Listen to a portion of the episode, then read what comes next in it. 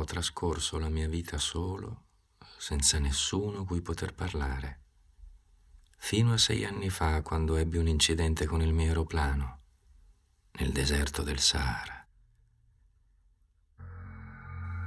Qualche cosa si era rotta nel motore e siccome non avevo con me né un meccanico né dei passeggeri, mi accinsi da solo a cercare di riparare il guasto. Era una questione di vita o di morte, perché avevo acqua da bere soltanto per una settimana.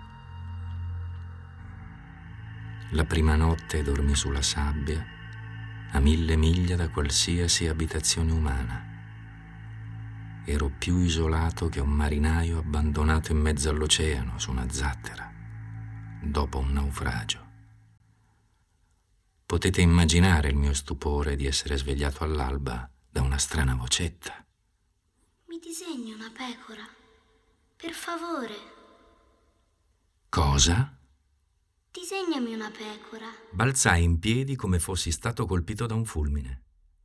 Mi strofinai gli occhi più volte guardandomi attentamente intorno e vidi una straordinaria personcina che mi stava esaminando con grande serietà.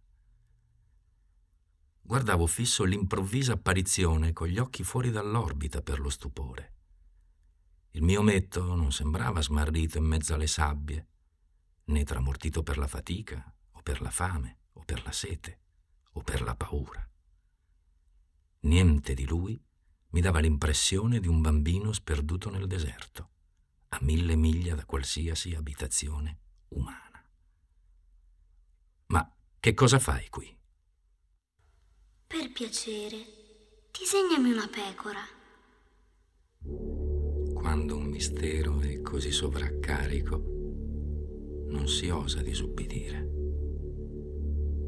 Per assurdo che mi sembrasse, a mille miglia da ogni abitazione umana e in pericolo di morte. Tirai fuori dalla tasca un foglietto di carta e la penna stilografica. Ma poi ricordai che i miei studi si erano concentrati sulla geografia, sulla storia, sull'aritmetica e sulla grammatica e gli dissi un po' di malumore che non sapevo disegnare.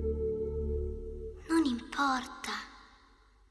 Dove vivo io, tutto è molto piccolo bisogno di una pecora. Disegnami una pecora. Feci il disegno. No, questa pecora è malaticcia. Fammene un'altra. Feci un altro disegno. Lo puoi vedere da te che questa non è una pecora, è un ariete, ha le corna. Rifeci il disegno una terza volta. Questa è troppo vecchia. Voglio una pecora che possa vivere a lungo. Mm, questa volta la mia pazienza era esaurita. Avevo fretta di rimettere a posto il mio motore. Buttai giù un quarto disegno. Questa è soltanto la sua cassetta. La pecora che volevi sta dentro. Questo è proprio quello che volevo. Ma pensi che questa pecora dovrà avere una gran quantità d'erba? Perché? Perché dove vivo io tutto è molto piccolo. Ci sarà certamente abbastanza erba per lei. È molto piccola la pecora che ti ho data. Non così piccola che...